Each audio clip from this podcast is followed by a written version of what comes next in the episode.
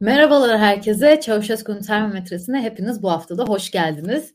Bugün konuşacağımız çok fazla şey var. Zaten siz de biliyorsunuz, sorularınızı da sordunuz. O yüzden onların hepsini konuştuğumuz, tartıştığımız Millet İttifakı'nın, artık ittifak diyebiliriz sanırım, mutabakatını değerlendireceğimiz ve seçimi konuşacağımız bir yayın olacak. Ama ben ona başlamadan önce İlkan'la şunu konuşmak istiyorum. Bu aralar, bu hafta aslında konsolosluklardan ve çoğu ülkenin, Amerikan konsolosluğundan, İsrail konsolosluğundan, terör olaylarına karşı vatandaşlarının kendini korumasını, kendilerine dikkat etmesini teşvik ettikleri, aslında söyledikleri metinler yayınlandı. Ve bunlar çok ilginç metinlerdi. Hatta yani bayağı mecralar tarafından da, böyle resmi mecralar tarafından da retweetlenen tweetler vardı. İlkan, bunu nasıl görmek gerekiyor? Hem Türkiye içindeki terör saldırısına karşı uyarılar var ama Avrupa'daki Türkleri uyaran Dışişleri Bakanlığı'nın bir metni de paylaşıldı aslında. Avrupa'daki her, herhangi bir terör saldırısına karşı Türk vatandaşlarını uyaran bir terör dönemine mi giriyoruz dünyada? Bunu nasıl yorumlamak lazım sence? Ya açıkçası Pırıl, ben de biraz çekiniyorum şu açıdan. Şu an İsrail'de uzun zamandır nispeten sakin giden süreç farklılaştı. Ve hem sinagogda bir terör saldırısı oldu, artı İsrail'in de Filistin'e yönelik baskıları oldu. Çok sayıda ölü var şu an İsrail-Filistin cephesine bakarsak. E bunun yanında Azerbaycan'ın İran'daki başkonsolosluğuna bir saldırı oldu. Onu İranlılar kişisel bir saldırı olarak öne sürdüler ama Azeriler bunu bir terör saldırısı gibi nitelediler şu anda. Orada da işler sertleşmiş durumda ki Azerbaycan ile İsrail arasındaki yakın ilişkiyi Karadağ Savaşı'ndan, e, Dağlık Karabağ Savaşı'ndan özür dilerim e, hatırlıyoruz. İsrail'in de Azerbaycan'daki varlığı İran'ı çok rahatsız ediyor. Bunu da biliyoruz bir yandan. Şu anda açıkçası benim gözümde gerçekten de bir terör tehlikesi var. E, bu tehlike acaba Türkler üzerinden mi devam edecek diye insan düşünüyor. O da şunu akla getiriyor tabii ki. İsveç ve Danimarka'da yaşanan Kur'an yakma hadiselerinin Türkiye ile alakasını da düşündüğümüz zaman aslında ya hakikaten de bence de olası mıdır? Olasıdır. Yani şu anda üst üste koyuyorum bunları ve daha öncesinde de hatırlayalım. Türkiye'de yaşayan İsrail kökenli vatandaşlara yönelik ve Yahudilere yönelik saldırı ihtimalleri engellendi diye konuşulmuştu.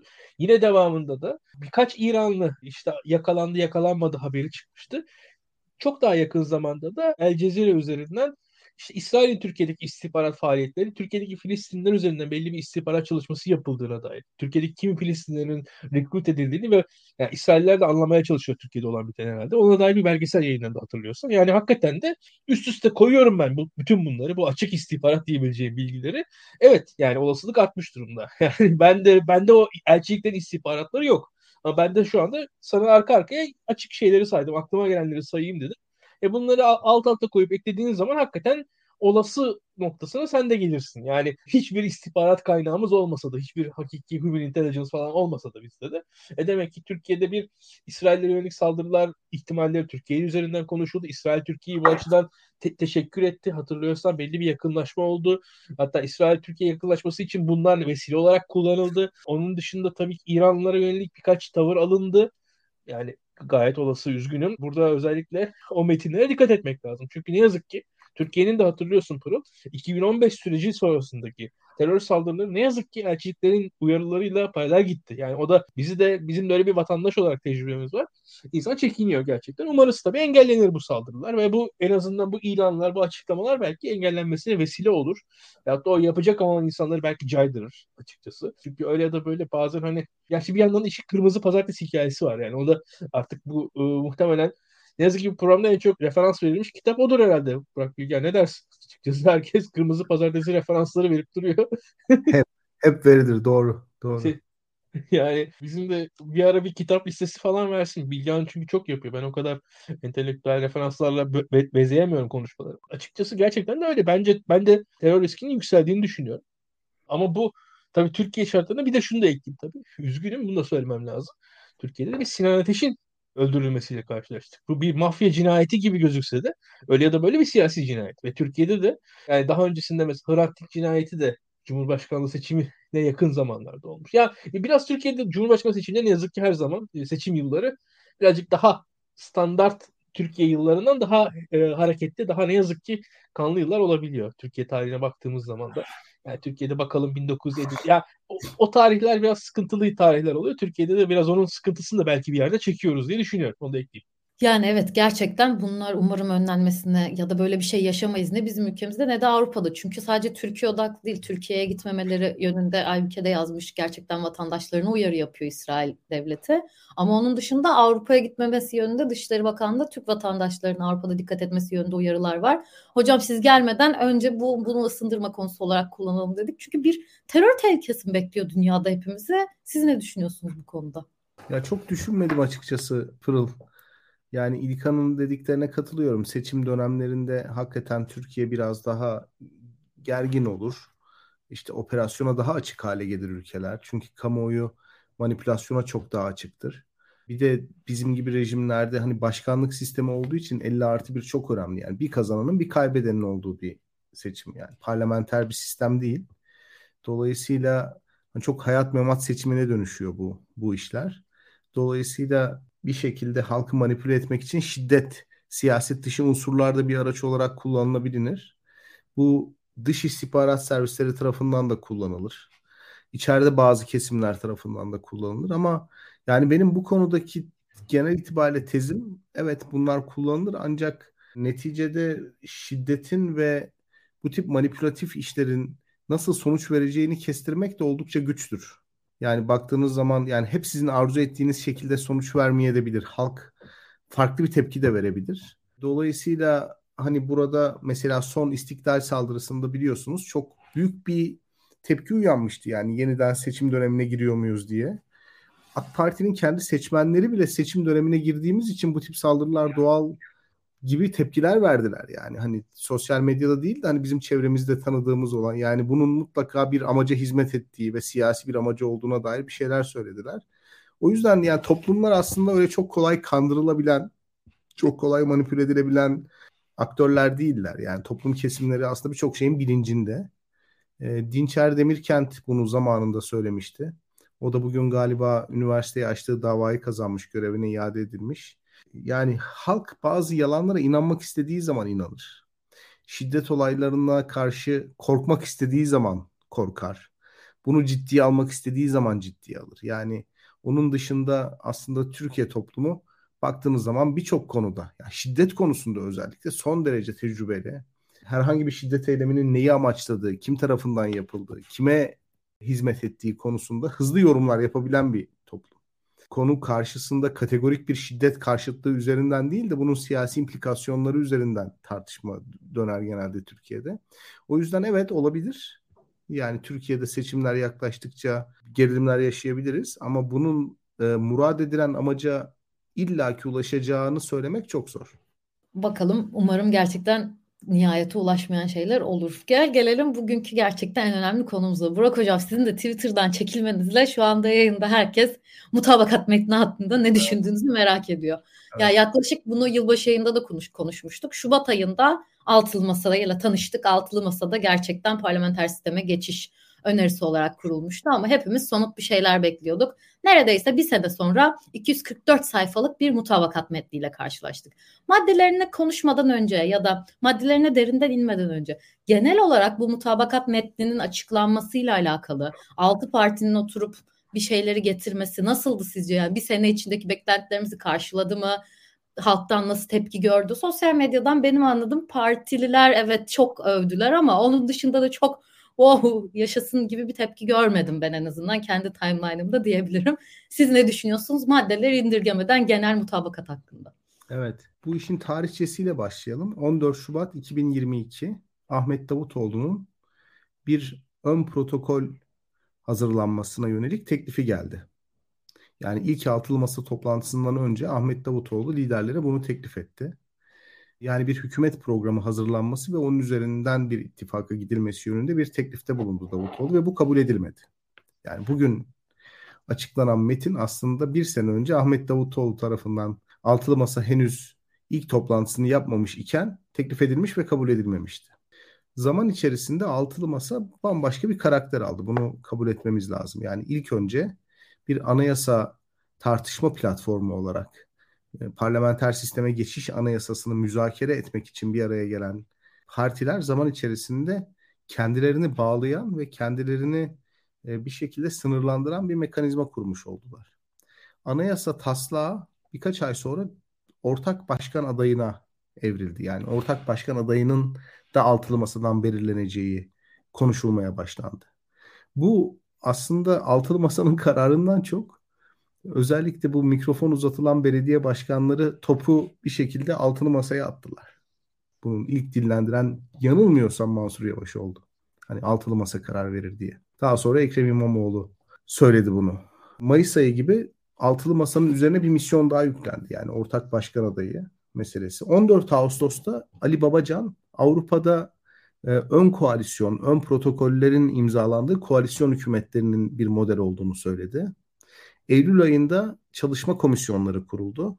Yani altılı masa sadece anayasayı tayin etmekte kalmayacak veyahut ortak bir başkan adayını müzakere etmekte kalmayacak. Aynı zamanda bu başkan adayının programını da hazırlayacak bir mekanizma olarak görüldü.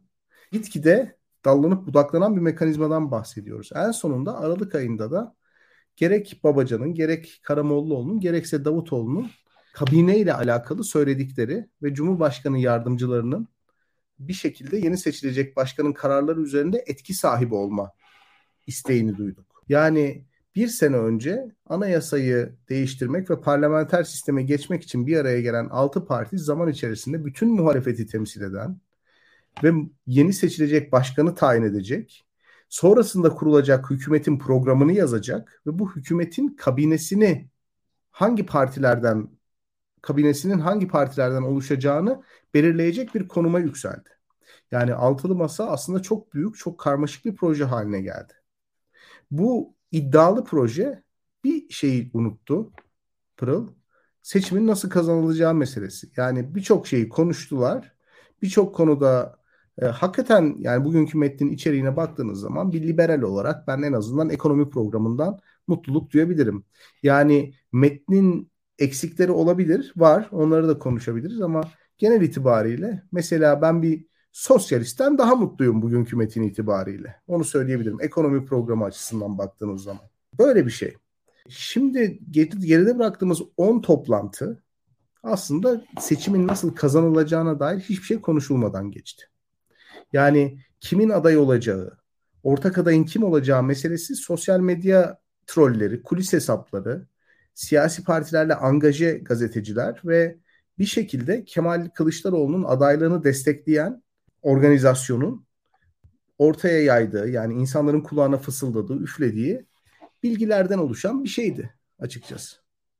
Yani partilerin ikinci, üçüncü adamlarının konuştuğu, gündeme onların bir, ama altılı masa dediğimiz mekanizma, o altı lider hiçbir zaman ortak aday listesini konuşmadı, ortak başkan adayı nasıl belirlenecek onu konuşmadı, seçimlere nasıl bir stratejiyle gidilecek bunu konuşmadı açıkçası.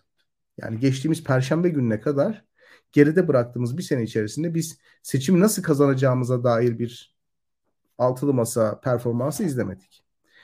İzlemediğimiz için yani dışarıda, masanın dışında çok fazla siyaset konuşuldu ve biz zannettik ki masanın dışında konuşulan laflardan yola çıkarak bir birçok iş olmuş bitmiş yani. Kemal Bey aday, hiçbir sorun yok. Yani ben haftada en az iki kere altılı masa liderlerinin süper uyumlu bir şekilde çalıştığını, Kemal Bey'in üstün, isminin üstünde uzlaşıldığını, her şeyin hazır olduğunu, kampanya afişlerinin bile hazırlandığını anlatan yazı okuyorum. Yani en son Perşembe günü altılı masa toplantısından sonra aday on iki Şubat'ta, on üç Şubat'ta açıklanacak diye çok muteber gazeteciler tweet attı. E bugün Kürşat Sorlu mesela bizde böyle bir bilgi yok dedi. Yani altılı masa bunları konuşmazken aslında altılı masa dışındaki herkes de bir şekilde oldu bittiye getirerek bir yaygara koparıyor. Bir ne derler bir abluka yaratıyor. Ee, bir dediğim gibi oldu bittiye getirerek aktörleri bir karara muhtaç ne derler mahkum etmeye çalışıyorlar. Yani zaten seçimlerin kazanılmış olduğunu düşündüğü için altılı masa. Yani seçimler hali hazırda kazanılmış ve cepte olduğunu düşündüğü için masanın bir arada kalmasını tek koşul olarak sunuyor. Masanın bir arada kalmasını tek koşul olarak sunduğunuz zaman da sanki masanın kararıymış gibi gözüken, çıktılara itiraz eden her aktörü bozgunculukla suçlayabilirsiniz.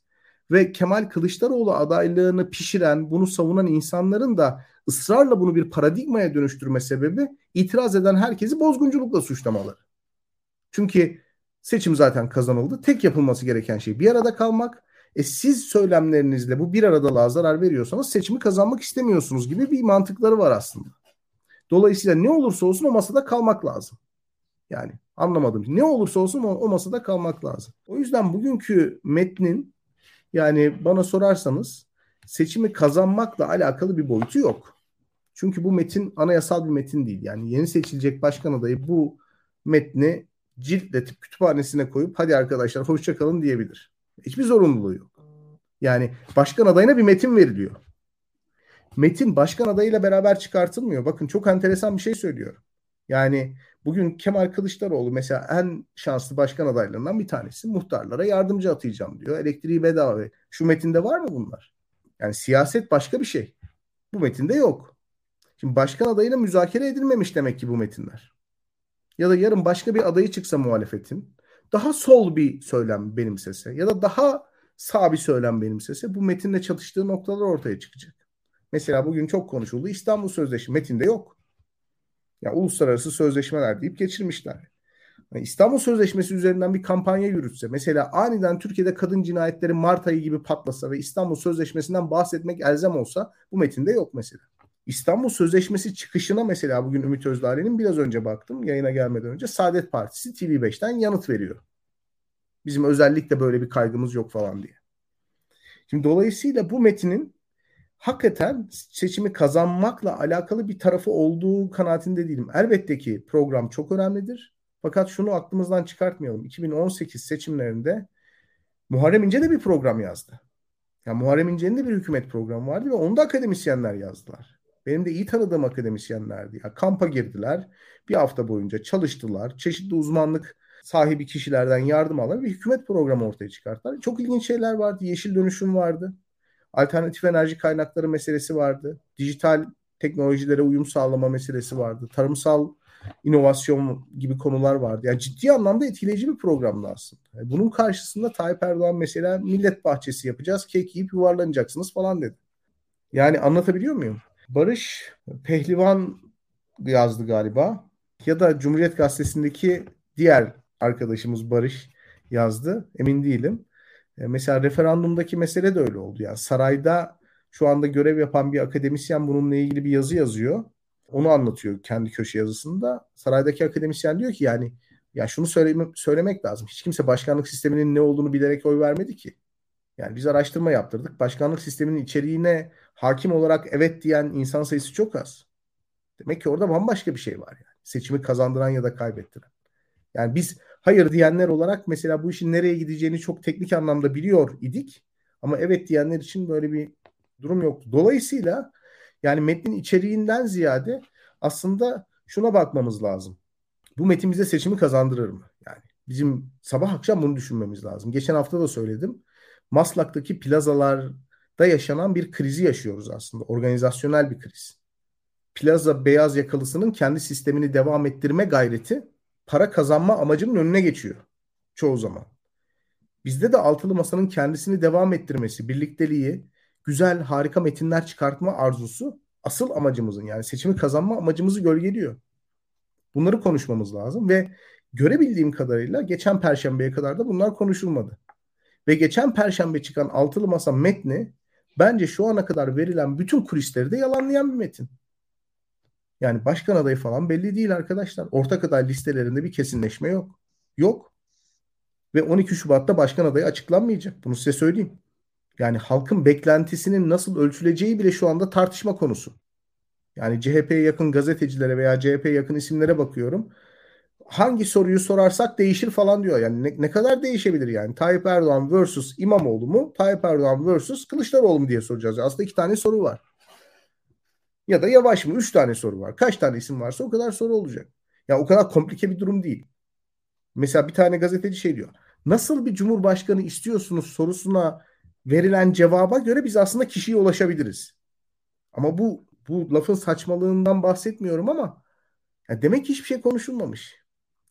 Ve sanıldığı gibi bunlar böyle kolay halledilebilecek şeyler de değil. Yani Ankara siyasetinde milletvekilliği her şeydir. Herkes milletvekili olmak ister. Yani bu böyle sizin yüzde sıfır virgül iki oyunuzla grup kurmak istiyorum, yirmi tane milletvekili verin diyebileceğiniz bir şey değil. Böyle bir şey yok yani. Böyle bir dünya yok. Anlatabiliyor muyum? Böyle bir kardeşlik duygusu, böyle bir idealizm, böyle bir siyaset yapmanlığı, böyle bir şey yok. Ve o milletvekilleri listesinin haline göre başkan adayının kim olacağı belirlenecek. Eğer başkan adayı başka birisi olursa o milletvekili listesi işi de hayal olacak. Onu da söyleyeyim. Yani iki bin on sekizde Demokrat Parti'ye, Saadet Partisi'ne kaç vekil veriliyorsa dört küçük partiye o kadar vekil verilecek ve yola devam edilecek. Kabul etmezlerse de siz bilirsiniz denilecek. Ya aslında böyle bir siyaset var ve bu hiç konuşulmuyor. O yüzden ben bugün ortaya konan metni büyük bir hayranlıkla karşılayan insanları hayretle karşılıyorum. Yani herhangi bir politika metnini TEPAV'da çıkartabilir. Türkiye'de faaliyet gösteren bir danışmanlık şirketi McKinsey de çıkartabilir. Daktilo yeteri fon, yeteri kadar fon bulursa biz de iyi bir program yazabiliriz mesela. Ya açık söyleyeyim, biz de iyi yazabiliriz. Ya yani Türkiye'nin sorunlarına biz de çözüm üretebiliriz. Mesela İlkan medya ve kamu kaynakları ilişkisi hakkında çok güzel bir politika önerisi yazabilir. Ya dış politika konularında ben naçizane bir katkıda bulunabilirim. Enes Sözkan iktisadi konularda kendi birikimini bizimle paylaşabilir. Mesele bu değil ki. Yani mesele bizim bunu nasıl siyasileştireceğimiz ve nasıl seçimi kazanmaya yönelik seferber edebileceğimiz. Yani seçimi kazanmamız lazım. Hani hakikaten seçimi kazanmamız lazım. Organizasyon şirketini tebrik ediyoruz. Çok güzel bir organizasyon mesela. Ya bana ne güzel organizasyondan. Yani organizasyon şirketinin sahibi bir villa daha alır. Çok güzel bir organizasyon yapmış olur. O, o benim meselem değil ki. Dosyaların içeriğine bakıyoruz. Çok güzel dizilmiş. Dizgisi falan çok güzel. Harika. Ha, bizim bunu seçimi kazanmaya tahvil etmemiz gerekiyor.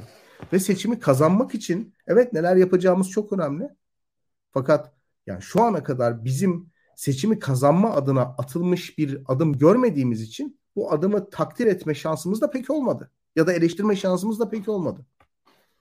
Ya İlkan, bu şeyin maddelerine Burak Hoca biraz değindi ama birazdan değineceğim ben. K K'nın, Kemal Kılıçdaroğlu'nun on üç Şubat açıklamasına da birazdan değineceğim ama genel olarak sen bu mutabakat metninin bir sene sonra gelmesini nasıl buluyorsun? Sence bir heyecan uyandırdı mı?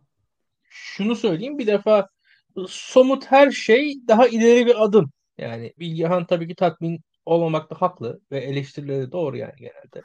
Ve Türkiye'de ben seçimi küçümseyen insanları küçümserim açıkçası siyaset analizinde. Çünkü seçimi küçümsemek sizi çok entelektüel üst bir noktaya çıkartır hissedersiniz bir anda. Her şeyi aşmış, bütün tartışmalardan azade, böyle sufli dünya dertlerinin ötesinde böyle aşkın bir insan gibi olursunuz ama Tayyip Erdoğan yirmi yılda Türkiye'yi seçimlerle dönüştürdü, değiştirdi. Yani Türkiye'de Tayyip Erdoğan ne yaptıysa seçimlerle yaptı. Anayasa değişikliklerinden referandumlara, parti kapatmalardan, siyasi yasa, yasaklardan kurtulmasına, her türlü başörtüsünden, hani her konuda e, neticeye seçimlerle gitti Tayyip Erdoğan, öyle söyleyeyim. Yani Tayyip Erdoğan seçimlerle gitmediği bir netice yok. Hatta yani öyle ki Tayyip Erdoğan'ın ilk siyasal krizidir bir Mart tezkeresi. Oradan bile Siirt seçimleriyle çıkmıştır neredeyse. Yani bakarsanız ya hakikaten seçim çok önemlidir Türkiye'de. Ve Türkiye'de demokrasiye dair çok şey yoktur. Ama demokrasiye dair var olan en önemli şey, şey seçimdir. Onu söyleyeyim. Yani seçim o yüzden çok önemli. Ve muhalefetin birinci yapacağı, ikinci yapacağı, üçüncü yapacağı şey seçimleri kazanmaktır. Yani diğer şeylerin hepsi arka planda kalacaklardır. Öte yandan ben şunu da eklemem lazım. Muhalif kesim de son birkaç aydır giderek de kötüleşen, giderek de daha bence kötüleşmesi de yanlış değil açıkçası. Düşen bir moral var. Bir dağınıklık var. Bir beceriksizlik hali var. Daha ziyade başarısız Kemal Kılıçdaroğlu yurt dışı gezileri, İYİ Parti ile Cumhuriyet Halk Partisi arasındaki ayrışma, muhalif liderler arasındaki eşgüdümsüzlükler. Mesela bütün bunların hepsinin sonunda bir daha mutsuz bir hal vardı. Anketler de kötüye gidiyor açıkçası. O konuda da yani şu an anketler olumlu değil. Onu da söylemem lazım. Ama bugün en azından somut bir şeyler konuşuldu. Somut vaatler konuşuldu. Tayyip Erdoğan'ın yaptığı somut icraatlara karşı bir icraatlar manzumesi ortaya kondu. Neticede somut şeylerden bahsetmek iyidir. Ben hatta şöyle söyleyeyim. Cumhuriyet Halk Partisi'nin son beş yıldır falan yaptığı en doğru şey bence Merkez Türkiye Projesi'ydi. Yani onun gibi bir, birkaç somut şey anlattığınız zaman insanlar hakikaten sizi ciddiye alırlar. Ve yani e, hatta mesela şöyle mesela İmamoğlu konuşuluyor. İmamoğlu bence belediye başkanlığı ilk bir yılını falan boşa geçirdi. İstanbul'u seviyoruz, aşığız, öpüyoruz, çok aşık, İstanbul aşkımız, sevdamız diye bir, bir yıl geçirdi. Arkasından baktı, bakıldı öyle olmuyor. İstanbul'da tekrar işte on metro yapıyoruz. Bilmem kaç çöp topluyoruz. Şurada e, şu kadar kanalizasyon yaptık. Şurada su baskınını engelle diye geçildi. Ve bir anda Ekrem İmamoğlu'nun İstanbul'daki imajı yükseldi. Hatta yani şunu söyleyebilirim. O bir iki yıllık süreçte aşkla, sevgiyle bir iki yıl öyle geçirilmeseydi şu an İmamoğlu belki çok daha popüler bir noktada kalacak.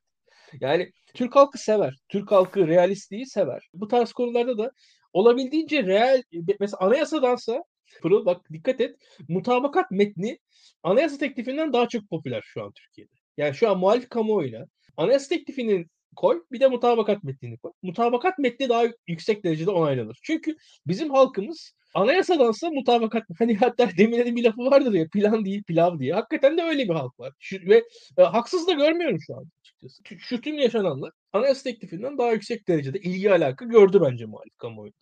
Benim gördüğüm kadarıyla muhalifler arasında biraz bir toparlanma sağladı. Ama öte yandan da Bilgehan'ın eleştirileri yanlış mı? Doğru. Şu anda hala bir aday meselemiz var. Hala e, bir liste meselesi var. Yani o, o liste meselesi de şu açıdan önemli. Yani liste meselesi Ali ya da Veli vekil olacak meselesinin ötesinde bunların da bu mutabakat metninin de anayasa değişikliğinde herhangi bir şeyin de en azından hükümetin de gerçekleşebilmesi için, hatta Cumhurbaşkanı'nın seçilebilmesi için belki eğer seçim ikinci tura kalırsa meclisin alınması lazım. Yani evet. Meclisin alınması Cumhurbaşkanlığı seçiminin de bir hani yerel şartı halinde şu anda. Yani az çok seçim sistemine dikkatli baktığınızda onu göreceksiniz. O yüzden liste aslında yani vekil listesi de Cumhurbaşkanı adayı kadar da adayının belki bir ön şartı, bir ön koşulu gibi orada duruyor. Yani evet. Burada öyle bir zincir ki bu Pırıl. Hani en zayıf halkası kadar kuvvetli. Anlatabiliyor muyum? O vekil listesinin en zayıf halkası da belki Cumhurbaşkanı adayı kadar önemli olacak neredeyse. Çünkü siz ikinci tura kalacak bir seçimde ilk turun sonunda iki yüz seksen vekilde kalırsanız, A K P artı M H P'nin üç yüz on vekilde olduğu bir Türkiye'de kolay kolay açıkçası bu halktan ikinci turda oy alamazsınız. Az çok da bu halkın özelliklerini anlatıyoruz biz ee, ve Bilgehan çok güzel söylüyor. Bu halk korkmak istediği zaman da korkar, korkmak istemediği zaman da korkmaz.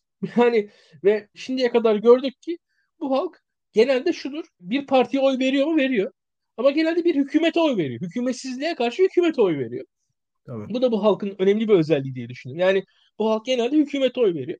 Ve dikkat edin, Türkiye'de, yani mesela İran'da sokakta devrim oldu. Türkiye'de Cumhuriyet Mecliste kuruldu. Yani bunlar farklı ülkelerin farklı karakterleri diye düşünüyorum. Yani Türkiye'de bir sokakta devrim olmadı. Fransız devrimi sokakta oldu. Türkiye Cumhuriyeti mecliste kuruldu. Arada bir yani bir milletin ruh halini anlatacak bir özelliktir bu diye düşünüyorum. Yani Türkiye'de o yüzden kurumsallık, hükümetin kurulması, yani neredeyse ulusal direnişin bile düzenli orduyla yapılması bizi anlatan bir şey diye düşünüyorum. Bunun evet. da önemli olduğunu, bu süreçte dikkat edilmesi gerektiğini düşünüyorum. Türkiye'de o yüzden de hükümetlilik, hükümet olma, yani başarılı bir hükümetin kurulmasının en önemli şey olduğunun arkasındayım ve devam edeyim. Başarı ne, ne zaman gelmişti? Yerel seçimlerde nasıl gelmişti? İktidarın kimde olacağı belliydi. Yani Ankara'da Mansur Yavaş, İzmir'de Tunç Soyer. Herkesin sevdiği insanlar mıydı? Değil. Ama e, bir kişi Tunç Soyer, siz Tunç Soyer. Herkes ona veriyor musunuz, vermiyor musunuz? İnsanlar oylarını verdiler neticede. Mansur Yavaş, seversiniz, sevmezsiniz. Bir noktada a- a- aldı oyu. Yani orada neticede o belirlilik hali bence etkili oldu. Türkiye'de muhalefet daha önce bir seçim kazandı. iki bin on beş Haziran seçimlerini kazandı. Ama neticede bir hükümet ortaya çıkamadı. Devlet Bahçeli hükümete yanaşmadı. E ve bunun sonucunda da çok Ahmet Davutoğlu hükümeti. Yani Ahmet Davutoğlu yüzde elliye yakın oy aldı. Hatta A K P'nin belki en yüksek oyunu Ahmet Davutoğlu aldı. O hükümetsizliğe karşı aldı. A K P'nin en başarılı lideri Ahmet Davutoğlu değildi. Bunu da görmek lazım diye düşünüyorum. Bütün bunlar, bu sorular hala ortada duruyor. Ya şunun arkasındayım ama yine de. Yani anayasa teklifiyle bunun arasındaki fark Türk halkının özelliklerini gösteren bir fark. Şu an bu teklif anayasa teklifindense bu mutabakat metni çok daha olumlu, çok daha pozitif karşılandı, karşılanıyor. Şu anda şunu söyleyebilirim. Şu an muhalif kamuoyundaki geri dönüşleri çok daha iyidir bu, buradaki bu metnin. Çünkü çok daha somut konularda çok daha somut vaatler kullanılıyor. Mesela atıyorum yük treninden falan bahsediyorsanız bizim insanlar heyecanlanıyor. Doğru. Hakikaten Türkiye'nin yük trenine ihtiyacı var. Mesela bunun gibi somut konularda insanlar gayet somut teklifler karşısında heyecanlanırlar. Bu da gayet olumludur diye düşünüyorum. Bu açıdan böyle bakıyorum ben. Ama tabii diğer sorunlar ortada. Açık konuşayım. Anketler. Yani anketler iyi değil Pırıl. Ne yazık ki. Ya oralara şey geleceğiz ama sen demişken gerçekten seçimi kazanmak çok önemli. Milletvekili sayısı da önemli. Daha önceki Çavuşesko yayınlarında çok fazla kez bahsettik. Yani küçük ilçelerin il olması, zaten H D P'nin kapatılması gibi şeylerle AK Parti ve Cumhur İttifakı tek milletvekilinin değerinin ne kadar büyük olduğunu bize anlatırken bu tartışmaların içine çekerek, öbür tarafta tartışılmayan bir ortak liste mi, her parti kendisi mi girecek seçime gibi belirsizlikler de çok önemli. Derken mutabakat metnine de birazcık daha şeyden gitmek istiyorum. Bu mutabakat metninin adı seçim propagandası olsa ve bunlar popülist söylemler olarak belki dışarılara, billboardlara yazılsa daha mı ikna edici olurdu diye düşünmedim değil. Çünkü bir sene boyunca düşünülmüş bazı maddelerinde eksikliği en azından benim gözüme çarpıyor. Madde içerikleri olarak ne diyorsunuz? Yani evet, ekonomiye liberal bakmışlar ama enflasyonu iki senede tek haneliğe düşüreceğiz. Ha, ben de bunu bir vatandaş olarak nasıl diye soruyorum. Çünkü enflasyonu düşüreceğiz diyen bir hükümet zaten çok uzun süredir burada ve bir şekilde de yapamadılar bunu, yani enflasyon hala şeyde gidiyor. Birazcık ayaklara basan bir metin mi? Gerçekten o anlamda sizce karşılık bulur mu halk tabanından ya da muhalif kesimden? İçerik olarak nasıl buldunuz metni? Şöyle bir şey, siyaset tam olarak bunun için var. Yani siyasetçi de bunun için var. Hani siyasetçi aslında uzmanların, teknokratların, akademisyenlerin ortaya koyduğu programları alıp doğru toplum kesimine doğru kelimelerle aktarabilen insan demektir. Ve halkla temas edip aslında halkın ihtiyaçları nedir, halkın beklentileri ve talepleri nedir, bunları tespit edip doğru programla bunu eşleştirebilmeyi başaran, bu bağlantıyı kurabilen insan demektir. Anlatabiliyor muyum? Yani hani siyasetçinin fonksiyonu aslında biraz da budur. Çünkü iki tane görev üstleniyor siyasetçi. Birincisi seçilmek, ikincisi yönetmek. Ve şu çok zor bir şey yani. Seçilmeyi başarabilen bir insanın, yani birçok insanın oyunu, rızasını, desteğini alan bir insanın iyi yönetici, iyi bir uzman, konuya hakim bir kişi olması da çok sık rastlanan bir durum değil. Yani mesela Tayyip Bey çok iyi seçim kazanan bir siyasetçi değil mi? Öyle düşünüyoruz. Ama yönetme performansı o kadar iyi değil. Çok kötü. Çok kötü. Oy kazanma konusunda iyi ama ülke yönetme konusunda çok kötü. E öte taraftan bu haftaki yazımda da yazmıştım ben. İşte Ahmet Davutoğlu, Ali Babacan gibi isimler. Mesela onlar da şöyle bir sistemin içindeydiler. Tayyip Bey seçimi kazanıyordu. Bunlar yönetiyordu. Yani A K P'nin o başarılı olarak değerlendirilen yıllarında hakikaten böyle bir sistem vardı. Yani o kazanacak aday, seçilecek aday ayrımı muhalefetin gündeminde pek yoktu doğrusunu söylemek gerekirse. Yani biz hiçbir zaman iki bin on sekizde ben hatırlamıyorum. Yani Muharrem İnce seçimi kazanırsa otoriterleşir mi diye konuştuk mu İlkan? Hiç kimse konuştu mu bunu? Hiç böyle bir mevzu var mıydı? Ya da Ekmelettin İhsanoğlu gücü eline geçirdikten sonra otoriterleşecek diye bir kaygısı var mıydı insanların? İlk defa muhaliflerin kamuoyuna bu gücü ele, eline geçirecek insanın çıldırması ve otoriterleşmesi gibi bir ihtimal sokuldu. Bunu da işte Babacan ve Davutoğlu soktu. Onun destekçileri soktu. Niçin? Çünkü onların AK Parti tecrübesi hayatı ikiye bölerek ilerlemişti. Birisi seçimi kazanır, iktidarı bu insanlara verir, bunlar da yönetirler. Yani seçimi kazanacak, kazanabilen ya da ekibin yönetimden pek bir şey anlamadığı kabul edilirdi. Yöneten ekibin de çok fazla işin siyasetine karışmasına müsaade edilmezdi. Yani AK Parti mekanizması böyle bir mekanizmaydı. Dolayısıyla onlar şunu gördüler. Seçimi kazanan birisi yönetmeye kalkınca, yani Tayyip Erdoğan birdenbire onları tasfiye etti, otoriterleşti, işte çok kötü yönetti. Dolayısıyla şöyle bir formülasyonları var. Seçimi kazanacak birisi işte otoriterleşir. Kesinlikle bu güç kimseye verilmez. Dolayısıyla seçimi kazanmayla ülkeyi yönetme arasında bir ayrım öngörüyorlar. Bunu da nasıl aşıyorlar kendi zihin dünyalarında? İşte Etiyen Mahçupya'nın ya da onun etrafındaki birçok köşe yazarının söylediği gibi zaten kazanılmış bir seçim var diyorlar. Seçimi kazanmak için bir siyasetçinin enerjisine, karizmasına ihtiyacımız yok. Bu da şöyle bir şey yani. Eğer bir kişi sayesinde seçimi kazan, kazanırsanız, mesela Ekrem İmamoğlu sayesinde seçimi kazanırsanız Ekrem Bey iktidarı sizinle paylaşmaz. Çünkü seçimi kazandıran aktör İmamoğlu olmuştur. Yani bir masa falan değil. Kişi eğer, lider eğer seçimi kazanırsa artık onun herhangi birisine seçimden sonra bir bağlılığı, bir sözü ya da bir iktidarı paylaşma eğilimi olamaz. O yüzden o seçimi kazanma işi ısrarla tali bir mesele olarak değerlendirildi. Hiç üzerinde durulmadı. Yani seçimden bahsetmek hakikaten mide bulandırıcı, tiksinç, gayri ahlaki bir mesele olarak kabul edildi. Ben mesela beş altı aydır bu altılı masa mesela bir senedir ha, ilk kurulduğu günden itibaren yani mantıksızlığa işaret ediyoruz. Program kayıtlarımız da var. beş altı aydır biraz dozu da arttırdım. Siyaset bilimine dair sorular soruyorum ve bu hakikaten çok temel önermeler yani. Her siyasetçi kazanmak ister mesela. Ya bu çok temel bir şeydir. Buradan o a priori bilgiden yola çıkarak siyaseti anlamaya çalışırsınız. Mesela bunları sorduğumuz zaman mesela oy oranı düşük partiler mecliste nasıl temsil ediyor? Çok meşru bir soru. Çok meşru ya. Oyu olmayan parti meclise nasıl girecek? Çok meşru.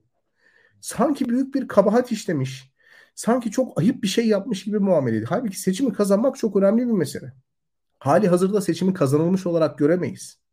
Dolayısıyla bu programda ne yazarsa yazsın, İçeriğinde ne, ne olursa olsun. Ya oturup teker teker tartışabiliriz. Farklı öneriler ortaya çıkabilir. Bunu siyasileştirecek, bu programı uygulayabileceğini halka gösterebilecek, bu programı uygulama koordinasyonunu yaptığını halka gösterebilecek bir siyasetçiye ihtiyaç var. Bir siyasete ihtiyaç var ya da. Anlatabiliyor muyum? Şimdi bu program harika. Peki yani bu programın yanına yeni seçilecek Cumhurbaşkanı altı liderin imzası olmadan iş yapamaz dediğiniz anda bu programın gerçekten hiçbir anlamı kalmıyor. Hiçbir anlamı kalmıyor. Yani siyaseten hiçbir anlamı kalmıyor. Çünkü şöyle bir şey ortaya koyuyorsunuz. Guidebook burada. Yeni Cumhurbaşkanı'nın da vazifesi altılı masayı seçimden sonra da idare etmek. Dolayısıyla zaten hali hazırda rehber var, varsa onun çok politik alanı da yok. Onun tek amacı altılı masanın seçimden sonra da devam etmesini sağlamak olduğu için çok fazla siyaset yapmasına, çok fazla e, yöneticilik yapmasına, yönetici olduğunu halka göstermesine gerek yok gibi bir şey söylüyorsunuz. O yüzden hani bunların billboardlara asılması falan değil ya. Bu işi siyasetçi yapacak. Bir siyasi kadro yapacak. Altılı masada benim en çok üzüldüğüm şeylerden bir tanesi, teker teker baktığınız zaman partilerin içerisinde muhteşem kariyere sahip insanlar var. Yani muhalefetin içerisinden teker teker seçip şahane bir kabine kurabilirsiniz. Yani Gelecek Partisi'nde de var, Demokrat Parti'de de var. Mesela çok önemli bir enerji uzmanı var Demokrat Parti'de. Ali Arif Bey. Gelecek Partisi'nde Kerim Bey var. İYİ Parti'de Bilge Hoca var, Ümit Hoca var. Deva Partisi'nde Çanakçı var, Burak Dalgın var. Yani bu insanlar aslında doğru bir formülasyonla o kadar iyi bir kabinenin parçası olabilirler ki. Fakat biz neyi tartışıyoruz? Cumhurbaşkanı başkanı yardımcısı hangi partiden olacak, hangi partiye hangi bakanlık verilecek? Çok yanlış tartışıyoruz yani. Yani bu potansiyeli de heba ediyoruz. Hatta ben size bir şey söyleyeyim mi? Emin değilim ki bu partilerde bizim takdir ettiğimiz insanlar da listeye girebilsin. Biz sizi bürokraside değerlendireceğiz deyip de bir tarafta bırakabilirler. Çünkü milletvekili olmaya hevesli çok adam olur o dönemlerde yani. Onu da söyleyeyim size. Çok üzülüyorum. O yüzden bu metni siyasileştirecek olan bir lidere ihtiyaç var ve bu liderin kadrosuyla birlikte halka bunu anlatması lazım. Teker teker, tane tane. Billboard'da falan olmazmış. O işin P R kısmı. Bir de işin siyaset kısmı var. Bunu uygulayacağını gösteren, becerisini, yeteneklerini halka gösteren, onu temas eden, halka doğru kelimeler kullanarak anlatabilecek bir lidere ihtiyaç var. Seçim hali hazırda kazanılmış falan değil. Bu çok temel bir önerme ve seçim kazanıldı diyenlerle seçim kazanılmadı diyenler arasında bir farklılık var. Farklı adaylara yöneliyorlar zaten ondan dolayı. O yüzden metinden daha çok ben, metnin içeriğinden daha çok hakikaten ilk kısımda söylediğim gibi yani altılı masadan bir siyaset çıkacak mı çıkmayacak mı ona bakarım. Ona bakacağız. Bir siyaset çıkacak mı? Doğru bir aday çıkacak mı? Ortak aday listelerini doğru, hakkaniyetli bir şekilde yapacaklar mı? Ve hepsinin önemlisi söylediğim gibi yani aday listelerindeki kontenjan durumu başkan adayının kim olduğunu da etkileyecek. Ya da tam tersi başkan adayının kim olduğu kontenjan durumunu da etkileyecek. Daha yeni başlıyoruz bence. Yani herkes çok sıkıldı bu aday muhabbetinden ama daha gerçekten yeni başlıyoruz. İlkan senin o zaman birazcık adayı konuşalım. Yani Kılıçdaroğlu'nun on üç Şubat'ta adayı duyacaksınız. Halk T V'deki şeydeki söyleminden böyle şeyler geldi. on üç Şubat'ta kesin adayı duyuyoruz gibi ama sonra kendisini tekzip etti aslında. on üç Şubat'ta biz konuşacağız dedi. Ha belki daha sonra da duyabilirsiniz diye. Burak Hoca da bahsetti zaten İYİ Parti'de bizde öyle bir bilgi yok diyerek. Ben açıkçası on üç Şubat'ta adayı duyacağımıza inanmıyorum. Ama sen ne düşünüyorsun bu konuda? Yani mesela artık adayı konuşmaya başlarsak Kemal Kılıçdaroğlu'nun adaylığı kesin ve Şubat sonunda yirmi sekiz Şubat'ta severler demiştin geçen yayında böyle tarihlerde açıklamaya. Adayı duyabilecek miyiz sence Altılı Masa'dan? Aday konusunun ben de gece gecene inananlardanım. Onu da söyleyeyim. Hı. Açıkçası mesele er ya da geç anketlere dönecek Pırıl. Ve şöyle söyleyeyim. Benim tahminimden de geç kaldık bu konuda. Ben anketler konusunun daha erken yükseleceğine inanıyordum. Şu an hala çok yüksek profille konuşulan daha büyük anketler kamuoyuna tam anlamıyla beklediğim yoğunlukta paylaşılmadı ve tartışılmadı da. Bu anketler er ya da geç tartışılacaktır. Belki Sinan Ateş'in vefatının sonrasında M H P oylarında bir değişiklik oldu mu onu merak ediyorum. Onu Ocak anketleri Rezerv... birkaç güne gelir İlkan. Birkaç güne gelecek Ocak anketleri. Evet. Orada görürüz. Şimdi bir onu merak ediyorum. Bunu da antiparantez ekleyeyim. Açıkçası anketler çok ciddi şekilde etkileyici olacaktır. Sonuçta herkes açısından, çünkü işin bugüne kadarki kısmında öyle ya da böyle genel merkez siyasetinin hakim olduğu bir durum yaşandı.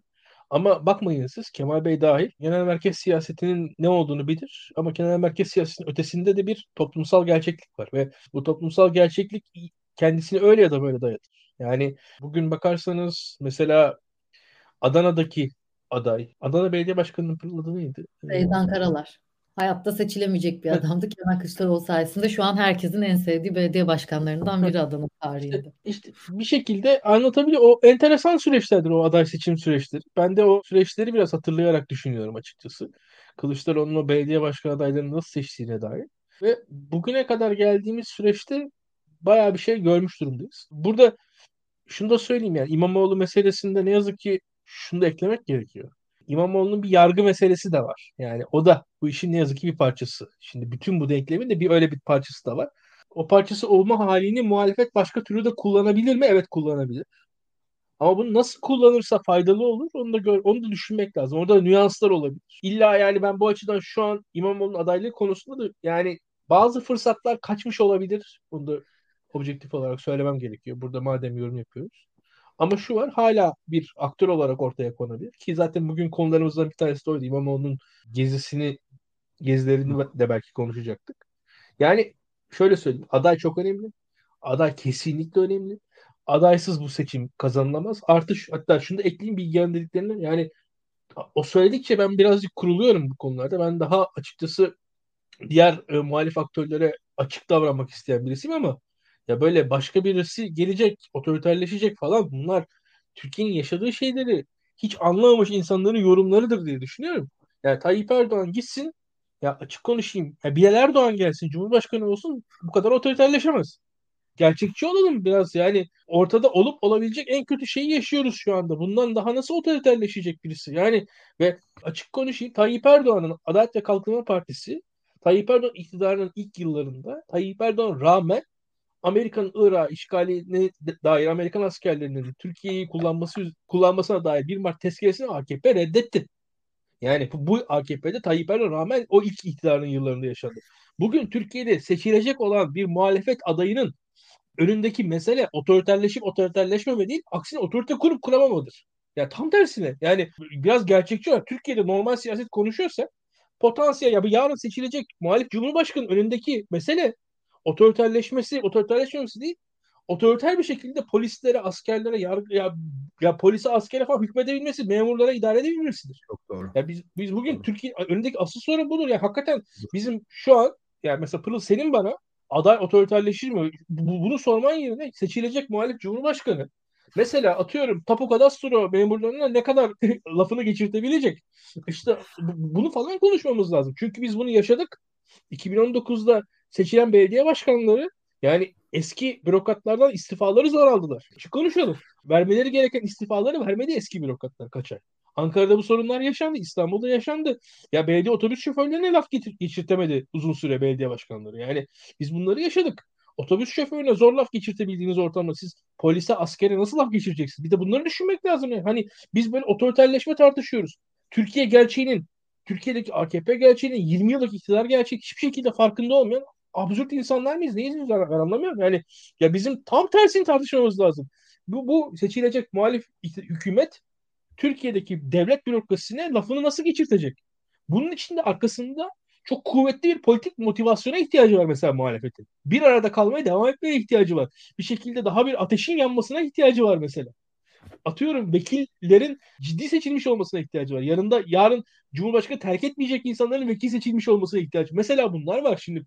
Bunları konuşalım. Yarın Cumhurbaşkanı diyelim muhalif seçildi ama muhalefetten seçilen yirmi vekil iktidar tarafına geçti. Bakın çok ciddi sıkıntılar çekeriz. Yani Türkiye'de kolay kolay açıkçası memurlar laf söyleyemez, geçirtemez hale gelirsiniz, yönetemez hale gelirsiniz. Ben Türkiye'de şu anda açık konuşayım. Seçimleri kim kazanırsa kazansın bir iki yıl sonra tekrar seçim riski var şu an Türkiye'nin. Objektif konuşalım. Türkiye'nin ciddi bir ekonomik kriz ertelemişliği var şu anda yaşananın ötesinde. Çünkü K K M'de açıkçası Rusya ile doğalgaz ilişkileri de birer ertelenmiş ekonomik kriz bence. Ve bu iki ertelenmiş ekonomik krizin olduğu Türkiye'de üzerine bu siyasal meseleler var. Ya burada artık neredeyse ben şu anda açıkçası iki bin yirmi beş seçimlerini de görüyorum ne yazık ki Türkiye'nin önünde. böyle bir böyle bir durum var. Biz bunları konuşalım. Biraz daha hani siyasi analiz.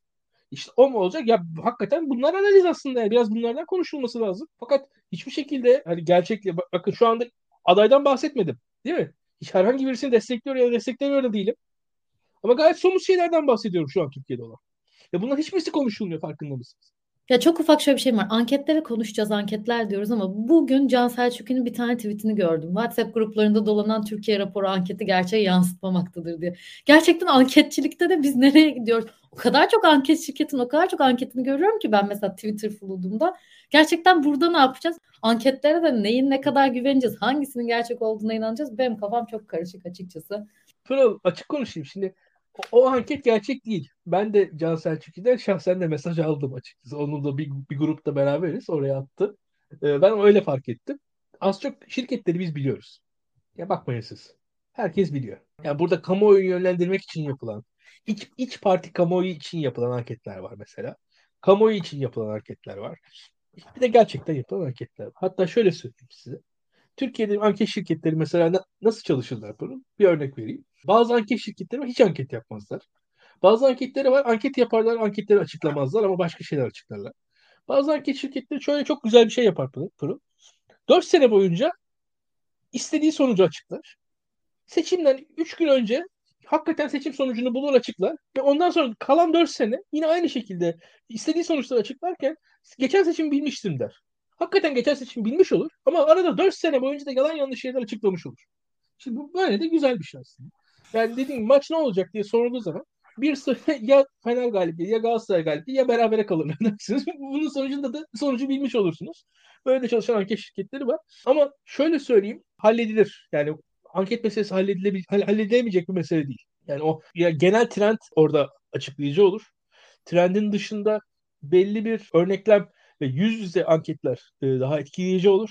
Bunlar da bayağı bizi bir noktaya getirir diye düşünüyorum. Hatta hala ölçülemeyen şeyler de var bu arada anketler. Onu söyleyeyim. Yurt dışı seçmenler falan var daha.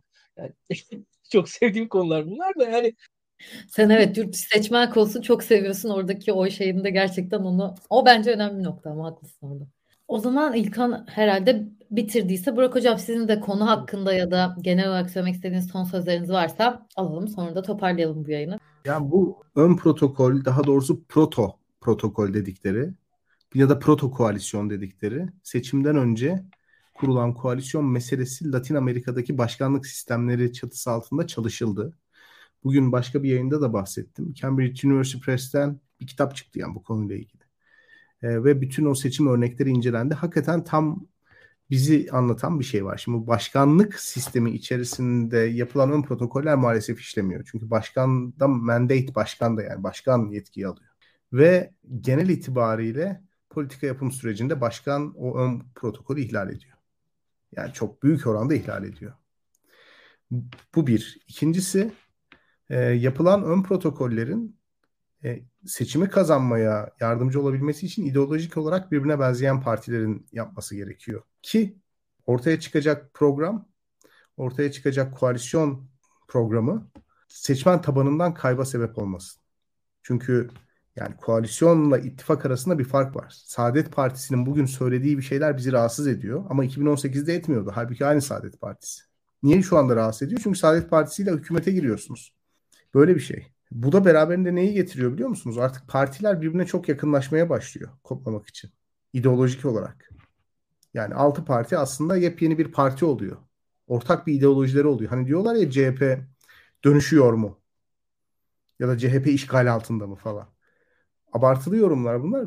Seçimden önce kurulan koalisyonlar bunu beraberinde getiriyor. Aksi takdirde koalisyon kuramıyorsunuz. Yani bu Latin Amerika örneklerinde de böyle. Ha ne oluyor? Ama bir aradalık sizin seçmen tabanınızdan kayba sebep oluyor. Saadet Partisi için de böyle mesela. İstanbul Sözleşmesi meselesi mesela kaybettiriyor. Altılı Masa'da olmak Saadet Partisi'ne kaybettiriyor ve kendisini milli görüşün en vulgar haliyle tanımlayan yeniden Refah Partisi'ne doğru bir kayış gerçekleşiyor. Orası kazanıyor. Bugün mesela İYİ Parti eğer Altılı Masa işinde çok uyumlu bir portre çizerse, yani tamam derse mesela Altılı Masa'nın Kemal Kılıçdaroğlu projesine tamam derse muhtemelen benzer bir kayışı Zafer Partisi'ne doğru göreceğiz. Yani Ümit Özdağ'ın şu anda en çok dua ettiği şey muhtemelen Kılıçdaroğlu aday olsun, Akşener'de destek versin projesidir. Çok dua ediyordur yatıp kalkıp. Hatta dikkat edin sabah akşam Akşener'le uğraşıyor. Niye?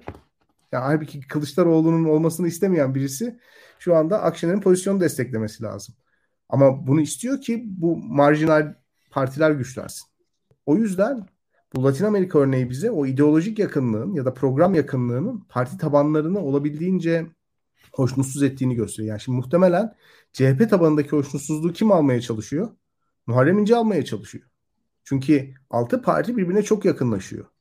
Böylece altılı masanın aslında bir de gölge hali var. Yani Saadet Partisi veya diğer işte muhafazakar partilerin gölgesi yeniden Refah Partisi baktığınız zaman. İşte İYİ Parti'nin Zafer Partisi. Yani aslında böyle karanlık bir taraf. Anlatabiliyor muyum? Böyle bir şey var. Ve bu ideolojik birliktelik bütün partileri birbirine yakınlaştırdıkça aslında tabanları partilerin altından dışarıya doğru çekiyor. Bu da seçimi kazanma ihtimali düşürüyor tabii. Ya yani şöyle diyemiyorsunuz yani benim oyum az ama önemli değil. Kim kazanacak bu seçimi? Daha önce de konuştuk yani. Yani İYİ Parti mesela evet desin. Tamam okey desin ama yani mesela son Konda anketine göre yüzde kırk yedi Kemal Kılıçdaroğlu'na oy vermeyeceğim diyor İYİ Parti seçmeninden. yüzde kırk yedi Çok çok ciddi bir rakam bu. Metropolde yüzde otuz Orada yüzde kırk yedi Her neyse. Ama bir, bir, bir grup insan oy vermiyor. Nasıl alacaksınız bu seçimi? Bu işler biraz maliyetli işler. Mesela T İ P ile H D P arasında bir koalisyon, bir ön, çok rahat yapabilirsiniz. Çok rahat yapabilirsiniz. Çünkü bunlar ideolojik olarak birbirine benzeyen partiler. Benziyorlar. Çok rahat program çıkartabiliyorsunuz. Ve program orada bir güç katıyor. Ama işte Saadet, Deva, Gelecek, İYİ Parti, C H P böyle hani çok hani diyorlar ya beş benzemezi bir araya getirdik büyük bir proje. Yani büyük yani büyük bir proje olması ya da Türkiye'nin bunu başarması falan çok önemli bir şey değil. Seçimi kazanmamız lazım. Tekrar söylüyorum. Yani altılı masanın organizasyonlarının muhteşem olması önemli değil. Programın içeriğinin harika olması önemli değil. Altılı masanın dağılmamış olma önemli olan seçimi kazanmamız ve seçim oyla kazanılıyor. Dolayısıyla bu Latin Amerika tecrübesi yayının altında ben linki de paylaşırım. Latin Amerika tecrü- tecrübesi bize çok net şeyler söylüyor. Governing coalition yerine electoral coalition kurmamız lazım. Seçime kadar faydayı maksimize etmek için. Çünkü governing dediğiniz anda bu sefer ortak program falan yapmaya başlıyorsunuz. O da tabanları partilerin altından çekip alıyor. En azından başkan ve üstelik daha da kötü bir şey söyleyeyim. Yani yine aynı çalışmada işte başkanın anayasal bir zorunluluğu da olmadığı için bütün bu verilen sözler, bütün bu İşte ortaklaşılan program da eğer başkan seçilirse uygulanmıyor. Yani başkan da uygulamıyor bunları. Çünkü anayasal zorunluluğu yok. Tabii ki sonrası için konuşmamız gereken çok fazla şey olduğunu söyleyen bir konuşmaydı bizim için. Umarım sokağa inilir. Dediğiniz gibi kazanılması gereken bir seçim var. Ve Türkiye'de bu seçimin kesinlikle sokaklarda kazanılacağı bence net. Geçen yayınlarda da konuşmuştuk. Teşekkür ederiz evet izlediğiniz için. İzlediğiniz için çok teşekkürler. Herkese iyi akşamlar diliyoruz. Haftaya görüşmek üzere. İyi akşamlar. Thank you.